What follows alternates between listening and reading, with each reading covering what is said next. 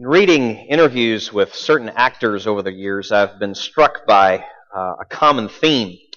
Uh, the preferences that they will express from, some, from time to time as to the types of roles that they often like to play. Uh, often, e- even the, the, very best will, will say, you know, when it comes right down to it, I much prefer playing the villain, the bad guy, as opposed to the hero and, and oftentimes I'm just sort of paraphrasing. The, the reasoning goes something like, like this. It's, it's just, I, I hate to put it this way, but it's just that, you know, being good is so boring. Being bad, ooh, that's interesting. That's, that's interesting.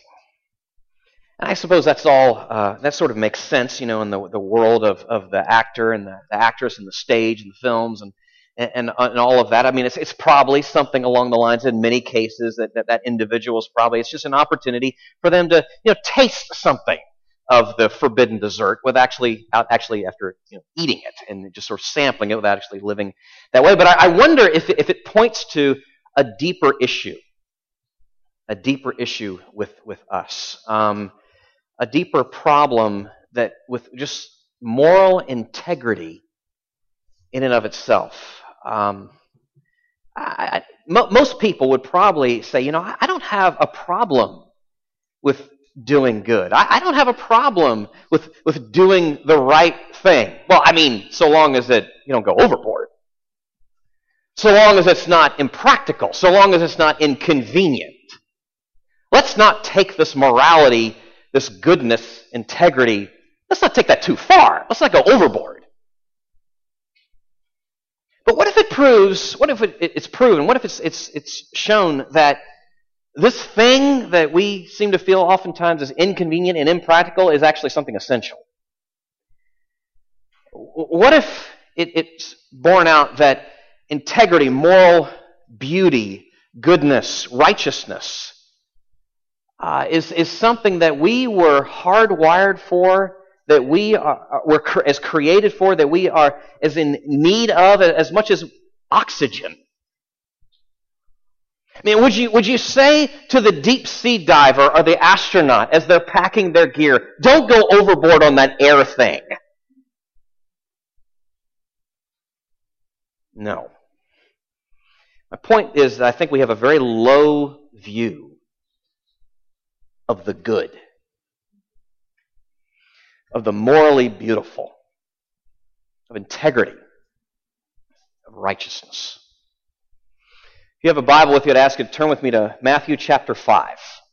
Matthew chapter 5, this is the first of the books of the New Testament, the first of the uh, canonical Gospels. Uh, Matthew, then Mark, then Luke, then John, we are in Matthew, Matthew chapter 5, in the midst, or the beginning, I should say, of the, what is oftentimes referred to as the Sermon on the Mount. Uh, we are doing a little uh, intensive series there within the, the, Sermon on the Mount on just the Beatitudes, taking them one at a time. And uh, we are getting back into that this week. We are in Matthew chapter 5, looking in particular at verse 6. That's where we're honing in on for the coming minutes. Uh, I do, however, want to start and at, back at the top, at the beginning of Matthew 5, just to get a sense of the flow, the context, and read all the way down to verse 12. So, starting though at Matthew chapter 5, verse 1, hear now the word of God. Seeing the crowds, he went up on the mountain, and when he sat down, his disciples came to him. And he opened his mouth and taught them, saying, Blessed are the poor in spirit, for theirs is the kingdom of heaven. Blessed are those who mourn, for they shall be comforted. Blessed are the meek, for they shall inherit the earth. Blessed are those who hunger and thirst for righteousness, for they shall be satisfied. Blessed are the merciful, for they shall receive mercy. Blessed are the pure in heart, for they shall see God. Blessed are the peacemakers, for they shall be called sons of God. Blessed are those who are persecuted for righteousness' sake, for theirs is the kingdom of heaven. Blessed are you when others revile you and persecute you and utter all kinds of evil against you falsely on my account. Rejoice and be glad, for your reward is great in heaven. for so they persecuted the prophets who were before you. Would you pray with me? Lord, as the prophets said, the grass withers and the flowers fade, but the word of the Lord stands forever. And we are opening, we have opened, we are reading, we are studying here for these next few minutes.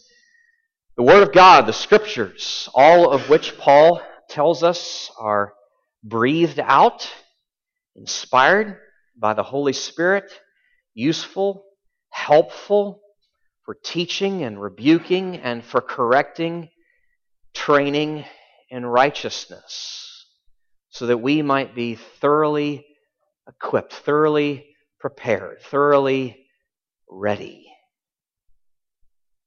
We ask now that you would give us ears. We ask that you would give us an understanding, a heart's understanding here of, of your good, truly good, deeply good word. And it is in your Son's name we pray. Amen. Cause and effect is something well worth understanding. Uh, the, the way it works and its, its reality uh, in our world. It's, it's worth understanding, you know, in, in the physics lab. Cause and effect. It's worth noting if you're a police officer uh, coming up on an, an, accident scene. Cause and effect. It's worth knowing just for all of us as you're looking at our your, your family history, the family tree, and trying to understand why am I the way I am? And maybe your spouse is asking the same question. Uh, cause and effect. Uh, the way one thing leads to and has an impact, has an effect on another. And we see something of that here in the Beatitudes. We've been talking about over, that over the last several weeks. These are not just isolated, these sayings upon sayings just sort of thrown out there randomly. That's not it at all. Uh, there's there's a, an orderliness to them at every, at every point. John Stott, there in your, your quotes and notes, the first quote, I want to read that to you. He's making the point very, very well, setting the stage for what we're looking at here this morning. Looking back, we can see that the first four Beatitudes reveal a spiritual progression of relentless logic. Each step leads to the next and presupposes the one that has gone before. To begin with, we are to be poor in spirit, acknowledging our complete and utter spiritual bankruptcy before God. Next, we are to mourn over the cause of it, our sins. Yes, and our sin too, the corruption of our fallen nature and the reign of sin and death in the world. Thirdly, we are to be meek, humble, and gentle towards others, allowing our spiritual poverty, admitted and bewailed, to condition our behavior to them as well as to God. And fourthly, we are to hunger and thirst for righteousness. For what is the use of confessing and lamenting our sin of acknowledging the truth about ourselves to both God and men if we leave it there. Confession of sin must lead to hunger for righteousness. What Stott's getting at, he's absolutely correct. What he's getting at there is this cause and effect thing that is, is uh, we see playing itself out the, in the spiritual plane within the context of our hearts. Jesus says there in Matthew chapter 5, verse 6, the beatitude we're looking at here this morning blessed are those who hunger and thirst for righteousness, for they shall be satisfied.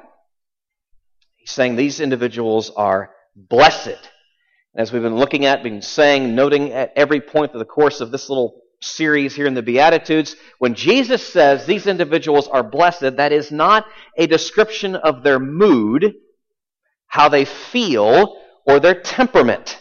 It is rather an assessment of their character, their conduct, their life, their experience. Uh, he is saying, My friends, look at these individuals. This is the kind of person, if you're going to follow me, this is the kind of person that you need to be admiring, that you need to even envy, that you need to imitate, that you need to emulate. Look at this kind of person. If you're going to follow me, this is a picture, partially at least, of what that looks like. He's making clear the way our lives should be, the, the, the shape that our lives should take. And in, the, in this case in particular, he's saying that partly that includes a hunger and a thirst for righteousness. We need to heed that and pursue it. Which then begs a question what would that look like? What would that entail? What does that mean? In order to, to get at that, in order to, to plumb the depths of that, I, as we've done over the last several weeks, looking at these Beatitudes one at a time, I want to follow up with three more questions a who, a why, and a how. Who? Who is Jesus speaking of here? Why? Why are they described this way as being blessed? How? How can those things be true of us? So a who, a why, and a how. So first, who are they? Who is Jesus speaking of here? Well, we have it. Verse five, excuse me, chapter five, verse six. Blessed are the those who hunger and thirst for righteousness, for they shall be satisfied. He's talking about a, a this, this pang, this physical sensation that we all are familiar with to some degree or another of hunger and thirst, and that pointing to, that being a metaphor, that being symbolic of a deep, heartfelt spiritual longing. I think in terms of who Jesus is speaking to here. Early, well, not too early, but you know, around the 30 AD, first century context, uh, there in um, Palestine, up off the right, just in the northeast corner of the Sea of Galilee.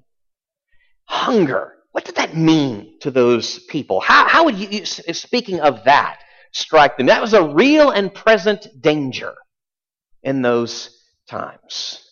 It's why all through the Old Testament, the fertility gods and the, the, the, religions and the rites pertaining to those things for a harvest, therein so you didn't starve, could be so enticing. And in that context, where hunger is a very real possibility, you didn't have a Levels grocery. You don't have a, a Walmart to go down. You don't have a whatever to, to have your food delivered to your front doorstep. Hunger is a possibility. It can come. All it takes is one bad crop, one bad season, one blight. In that context, Jesus says it's interesting that what he says in John chapter 6 to, to such individuals, John 6, verse 35, I am the bread of life. Whoever comes to me shall not hunger. Whoever believes in me shall never thirst. Which then takes us to thirst. Thirst. Thirst was something that was very real, very, something that, that they, of course, would have understood as well. In an arid land, such as Israel still is today, was then, still is today. Nothing's changed as far as that is concerned. An arid land, a dry part of the world where rain is, is not really all that frequent. If, if you're going to build a city, some of you know I was over there a few months ago, and it was one of the things that kept coming up again and again and again. If you're at a tell, meaning a, the ruins of, of a site, uh, of a, whether it was a village or a city or whatever the case may be, you knew one way or the other you had to find a source of water there.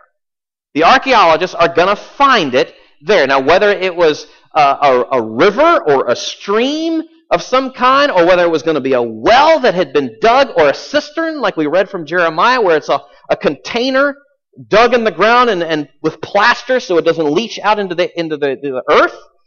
You've got to have a water source in that part of the world. It's just, just, and in that context, Jesus says to the woman at the well there in Samaria, John 4, verse 13, everyone who drinks of this water will be thirsty again, but whoever drinks of the water that I will give him will never be thirsty again. The water that I will give him will become in him a spring of water welling up to eternal life. Jesus is then speaking, you see here, of a deep spiritual longing, a hunger, and a thirst for what? Righteousness. Now, if you have read any of Paul's writings, the Apostle Paul, not McCartney, uh, the Apostle Paul's writings, that, that's going to ring a bell for you.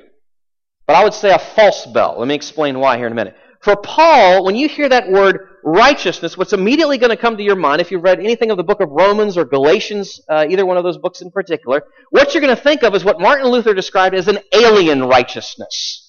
That is to say, a righteousness that is yours, that has come from outside of you. The imputed righteousness of Christ to the believer that has now secured your legal standing in the courtroom of God. Now that is real. And Paul writes of that. He is an apostle of Jesus. He writes with the authority and backing of Jesus. So that is real and it is right and we need to delve into it, but not now, because that's not what Jesus is talking about here in Matthew 5. Jesus is not speaking here in Matthew 5 in the Sermon on the Mount of an alien righteousness, of a right, of something that's been done for us. He is actually speaking of a righteousness that we are doing. He is speaking here of moral righteousness, of our conduct and our character that conforms to God's commands.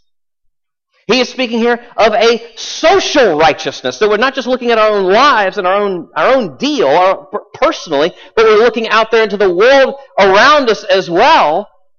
And he's speaking here to liberation for the oppressed and justice for the downtrodden and integrity in our workplaces and honor one to another in our homes.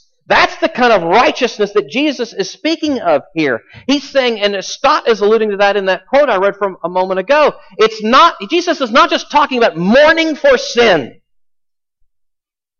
and a failure to live up to these standards. He is speaking to therein a longing then to live out and follow Christ in a consistent sort of way. And recognizing our deep, sh- goodness, shortfall, that hardly seems to, to cover it a crippledness, a spiritual bentness within us, an inability to walk in those ways and being pained. Like every one of these Beatitudes, we've seen it with the, with the three so far, we've seen it, see it certainly with this one and, and the ones that will follow as well. Jesus is the perfect example of what it looks like to hunger and thirst for righteousness more than anything. Finding life in, in and of itself in, in that. Matthew chapter 4, we looked at this some weeks ago in the context of his the temptation that he experienced there in the wilderness. Matthew 4, starting in verse 1, then Jesus was led up by the Spirit into the wilderness to be tempted by the devil, and after fasting 40 days and 40 nights, he was hungry. And the tempter came and said to him, If you are the Son of God, command these stones to become loaves of bread. But he answered, It is written, Man shall not live by bread alone, but by every word that comes from the mouth of God. Jesus is saying that our foremost, deepest, most abiding need is for God. And every other need ultimately is a symptom of that. Ultimately. And the brokenness of this world and the restoration all things being made new and right. So Jesus is speaking here of people who are hungering and thirsting for righteousness, of, of, of walking with God in this vibrant way. And he is saying, if you're going to follow me, there needs to be a desperation about you. There needs to be such a strong earnestness and passion about you for this kind of righteousness, of walking in the ways of God, that is no different than the desperation and, can I say, passion you would feel for food and water in a desolate wilderness. That's the depth of the longing. That's the desperation that you're feeling. And certainly we see that again and again through the scriptures. This is a powerful image that comes up again and again. For instance, Psalm 42. Psalm 42, verse 1. As a deer pants for flowing streams, so pants my soul for you, O God. That's the kind of longing for this vital relationship with the Lord that Jesus is speaking of here that needs to be true of us as his followers. And it's why the invitation of Isaiah the prophet, Isaiah 55, if you want to turn there with me, it's a few big books to the right there of the Psalms. Uh, Isaiah 55, verses 1 and 2, this fantastic beautiful, wondrous invitation that's then held out to us here by the prophet. Come, everyone who thirsts, come to the waters. And he who has no money, come, buy and eat. Come, buy wine and milk without money, without price. Why do you spend your money for that which is not bread? and your la- you labor, your labor, for that which does not satisfy. Listen diligently to me, and eat what is good, and delight yourselves in rich food. Incline your ear, and come to me. Hear, that your soul may live. That's what Jesus is holding out to us. He is saying, he's making it very clear the way our lives should look, the shape our lives should take. You need to hear this and pursue it. Leads us to the next question. So that's who they are. That's who Jesus is speaking of. Why are they blessed? Why are they described this way? Again, verse 6. Blessed are those who hunger and thirst for righteousness. Why? For they shall be satisfied. Satisfied. That is to say, their deepest hunger filled, met. Deepest yearnings, deepest thirst quenched, satisfied. Oh, what a word. Oh, what a word. What kind of satisfaction is he speaking of here? Well, certainly uh, at, the individual, the, the moral level, those who hunger and thirst for righteousness and walking in God's ways will increasingly find their relationship with God unclouded by sin. Him progressively doing this transformative work in, in the, at the level of the heart, such that we are increasingly freed from fretting, which then leads to faithlessness, and distrust, which leads to disobedience, because of this heart level work that He's doing in our lives. But not just that, but from the, the larger sphere as well. I, have talked about what does this righteousness look like, the moral and social sphere. So that satisfaction comes at both levels as well in seeing it not just individually, but actually having eyes to see it happening around us in this world, even now, to, even to some poor degree. Disease met with healing, emptiness met with fullness, broken relationships with reconciliation, poverty with abundance, injustice with justice, racism with peace. All these things, shalom, the beautiful old Hebrew word. Your kingdom come, your will be done on earth as it is in heaven. No, the kingdom has not come yet in full, but it has yet come, at least partially so. And so the one who is hungering and thirsting for righteousness is given that opportunity, that blessing, then of experiencing something of that personally in the, this gets to the second subpoint, the, the promise of satisfaction, the coming of this satisfaction. Yes, it comes in the present.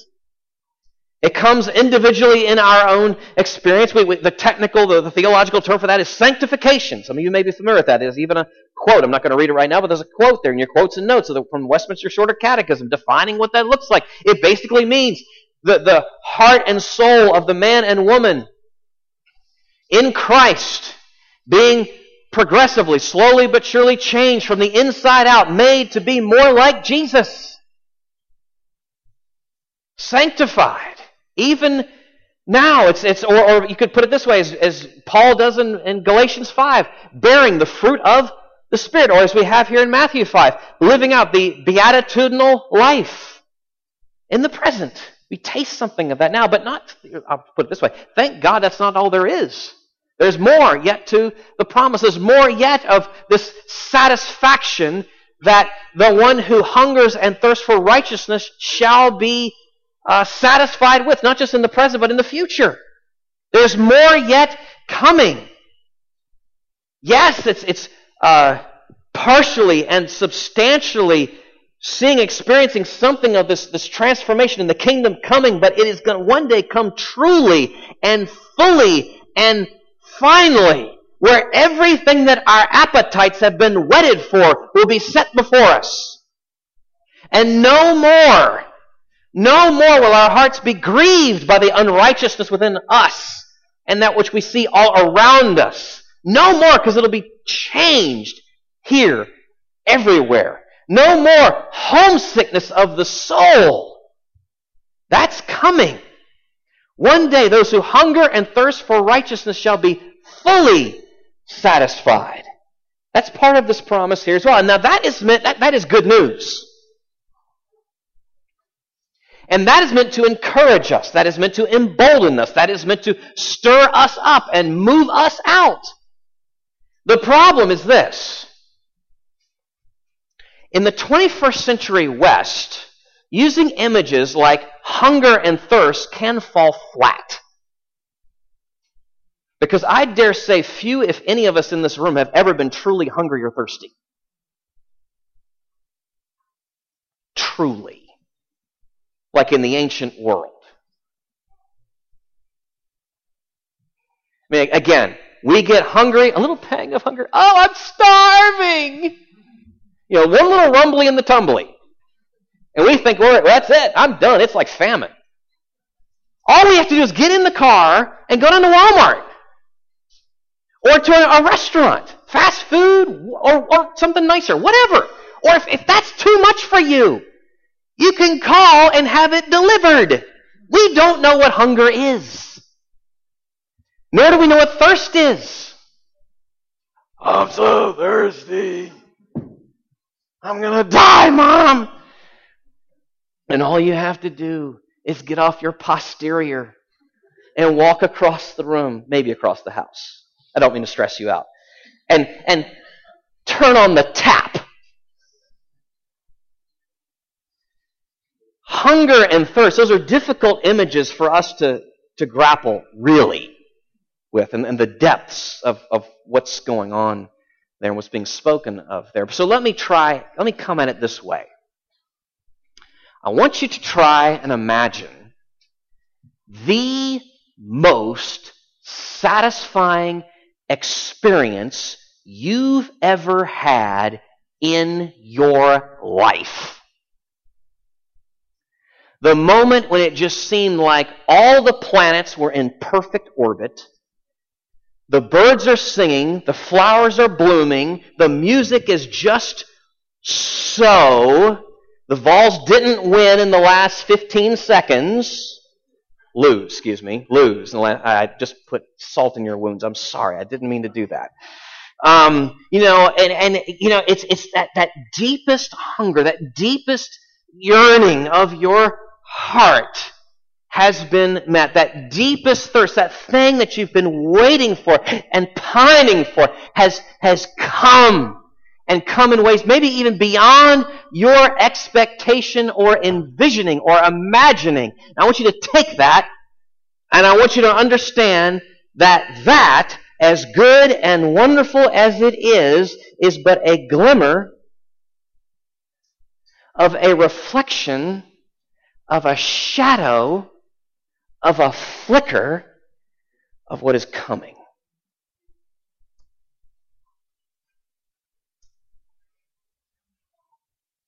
For the one who hungers and thirsts for righteousness, who has the assurance that they will be satisfied in the future, fully, and even partially now.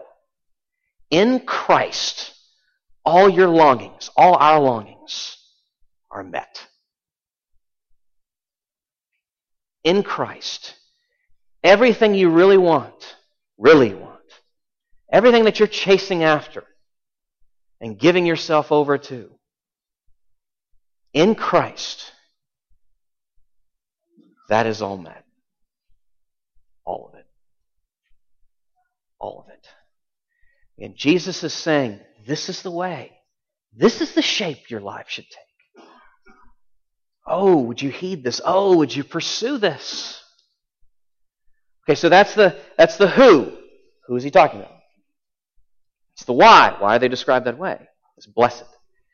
One last thing. How? How could it, how could our lives be described in that way? How, how could our lives become something like that? How could these things be true of us? Well, I've got three things for you. I've got questions to ask and things to do, but more importantly, things to know. So hang with me. I want to get to the things to know. That's probably that's not probably, certainly the most important, but I do want to start with the questions. The questions, the questions that have to do with why we do the good things we do. I just want to assume for a minute, I'm going to think the best of you. You look nice. Your breath is fresh. You look like you're cleaned up pretty well this morning. I'm going to ask some questions. I'm going to assume of you for a minute. It's my charitable judgment this morning, as the, the Puritans used to say, my charitable judgment. I wouldn't give it of myself, but I'll give it of you that you are actually striving to do unto others as you would have them do unto you. Right? The old golden rule, right? Why? Why do you do that? What's driving? What's the motive? Is it to make yourself look good?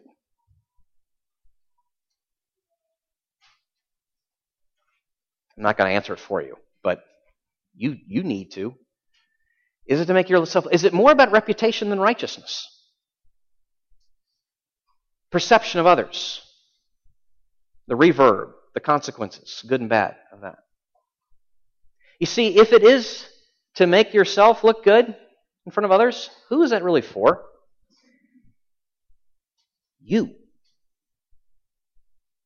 You. It's selfish.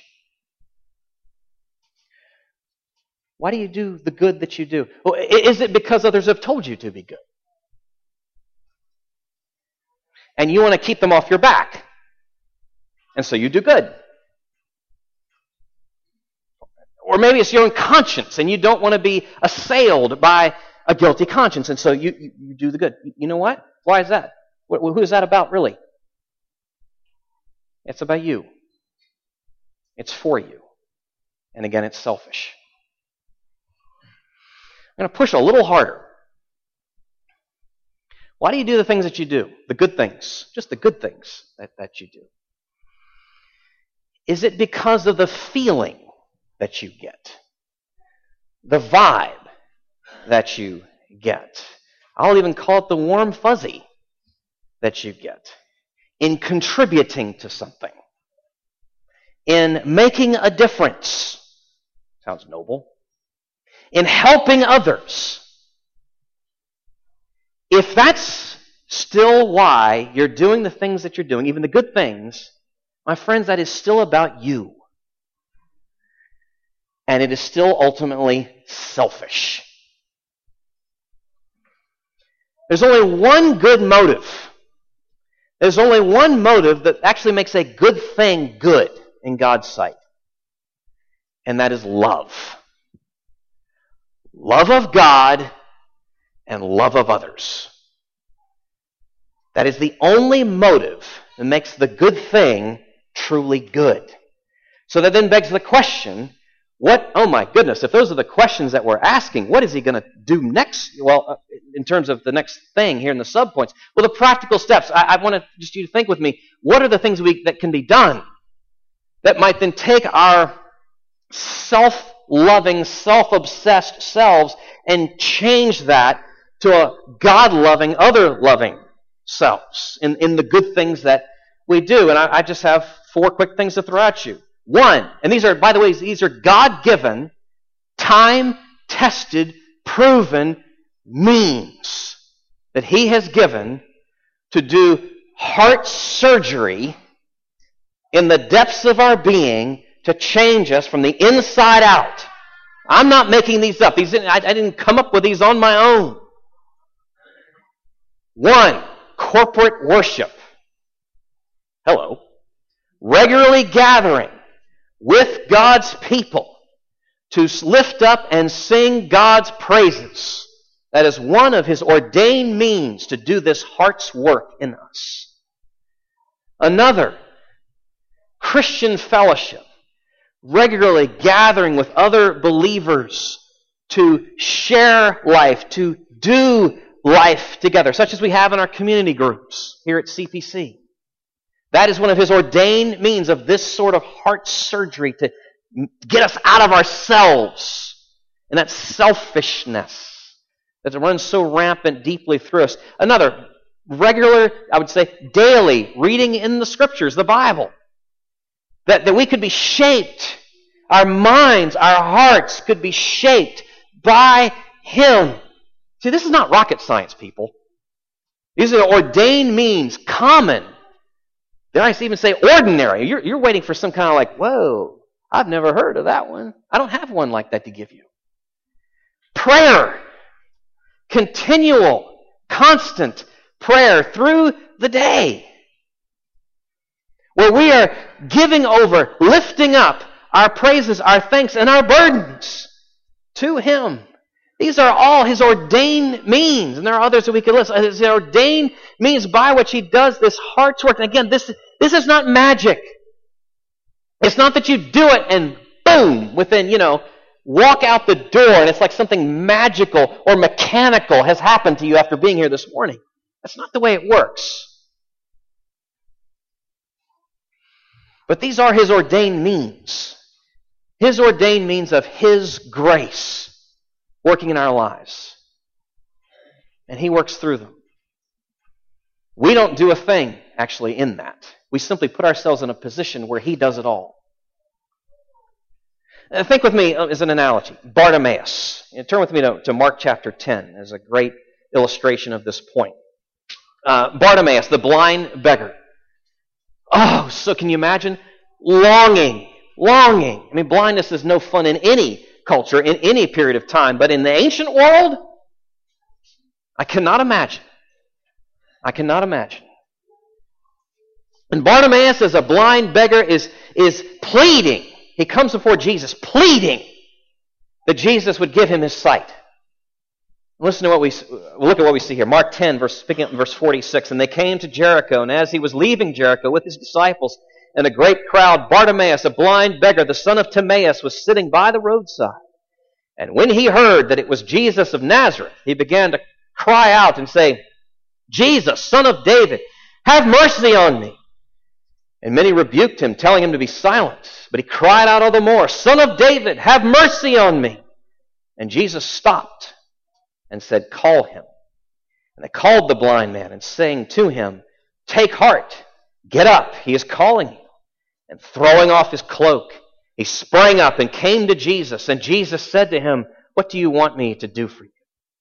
And the blind man said to him, Rabbi, let me recover my sight. And Jesus said to him, Go your way. Your faith has made you well. And immediately he recovered his sight and followed him on the way. Now, again, Bartimaeus didn't make himself see, and he knew he couldn't. But he could go to the one that he knew could. And that's the point. Maybe it would do us well to throw down our cloak and spring up and go to Jesus, pleading with him to restore our sight. Okay, so there's questions to ask and there's steps to take, things to do. But lastly, there are things to know. And my friends, if I didn't, I, I would really be, uh, I guess it would be, you could say, pastoral malpractice if I stopped with questions to ask and especially things to do. There are things you must know, desperately know, and desperately cling to. You know, I mentioned earlier that alien righteousness, justification, righteousness, that sense in which Paul speaks of in his writings, Romans and Galatians and other places as well. It speaks to justification, that is to say, the imputation of the righteousness of Christ to us, such that our legal standing is established and secured in the courtroom of heaven, and nothing on heaven or on earth can move it or shake it or change it. Oh, we need to hold that. We need to hold to that and let that hold us. Because when it comes to our personal, daily striving to grow in righteousness, in that sense of following God's commands and His ways and His character, we have, do, will miserably fall short. Have to know, not if that happens, when it happens. When it happens, that that doesn't change anything in terms of our security and standing with God. It changes nothing. Now think of the effect that that can have on you when you know you've blown it again. It helps you get up, doesn't it? And maybe even try a little harder. You know why? Because you know you're loved and free no matter what you do. No matter what you do. Now, just wrapping up, I realize that some of you may be thinking, okay, this is all fine. But what do I do if I just realize I'm sitting here this morning and I am nowhere near this? I mean, I'm barely in the room. I am nowhere near what you're talking about a hunger and a thirst for righteousness, for God's ways in my life. I want to help you, but it's going to sound puzzling what I'm going to say. You need to talk to yourself. You need to talk to yourself. I don't mean the way, I know we're all familiar with this, this experience in Walmart, right? Um, it really threw me the first few times I, I went through this. Um, it still does to some degree. You know, you're walking down through the aisle and you see that person and they're kind of looking at stuff and they're talking to themselves. And you're, you're a little thrown off because they're, it doesn't, they're not, they're not all that unstable. They, they seem to be, you know, okay, they look relatively sane. And, and, what you can hear of the conversation is coherent. I mean, your side of it, their, their side, the one side. But this doesn't make any sense because they're talking into thin air. Ah. And then their head turns. And you see this little blue light in their ear. And it's that stupid Bluetooth thing. And you realize, oh, they're not actually talking to themselves. Well, here, I'm talking about talking to yourself. As in Psalm 42 and Psalm 43. Now, we looked at that a moment ago. Uh, Psalm 42, in, in reference to the, the deer out in the, the arid wilderness, panting deeply. Psalm 42, Psalm 43 go together, actually, as a package deal, and there's a, a threefold refrain. And you see it in 42, verse 5, 42, verse 11, and 43, verse 5. And it goes like this Why are you cast down, O my soul? And why are you in turmoil within me? Hope in God, for I shall again praise him, my salvation and my God. Three times you see that in those two psalms that are meant to go together. Why? Why? My friends, sometimes the greatest sign of spiritual sanity can be talking to yourself, interrogating yourself, going down deep, drilling down in there, asking of yourself, why? Why? And actually, you're not really talking only to yourself. If you're doing it as a Christian is meant to do it in prayer, like in Psalm 42, 43, the Lord's in this. Because really what you're doing is you're saying this, Lord, why am I not hungering for, for righteousness? Why is that? I seem to have no appetite for that. Why is my heart rate so flat? Why am I so satisfied with what I see in myself and what I see in the world around me. What's going on here? And I tell you, this is what He'll do for you, in you. He will take you by the hand and take you on a journey, and He will make you trace your steps. And you'll take, He'll take you back to those Beatitudes, but in reverse. Why am I not hungering and thirsting for righteousness? The reason is you're not meek. Why am I not meek? Because I'm not mourning my sin. Why am I not mourning my sin? Because I don't know my spiritual poverty. That's not a pleasant journey to go on, but it's the one we have to go on. And He loves us so much, He will take us on those walks, tracing our steps, taking our hard hearts and making them soft. Would you pray with me? Going to close, uh, close out this portion of the service with this prayer from Patrick of Ireland. Permit us not, O Lord, to hear your word in vain.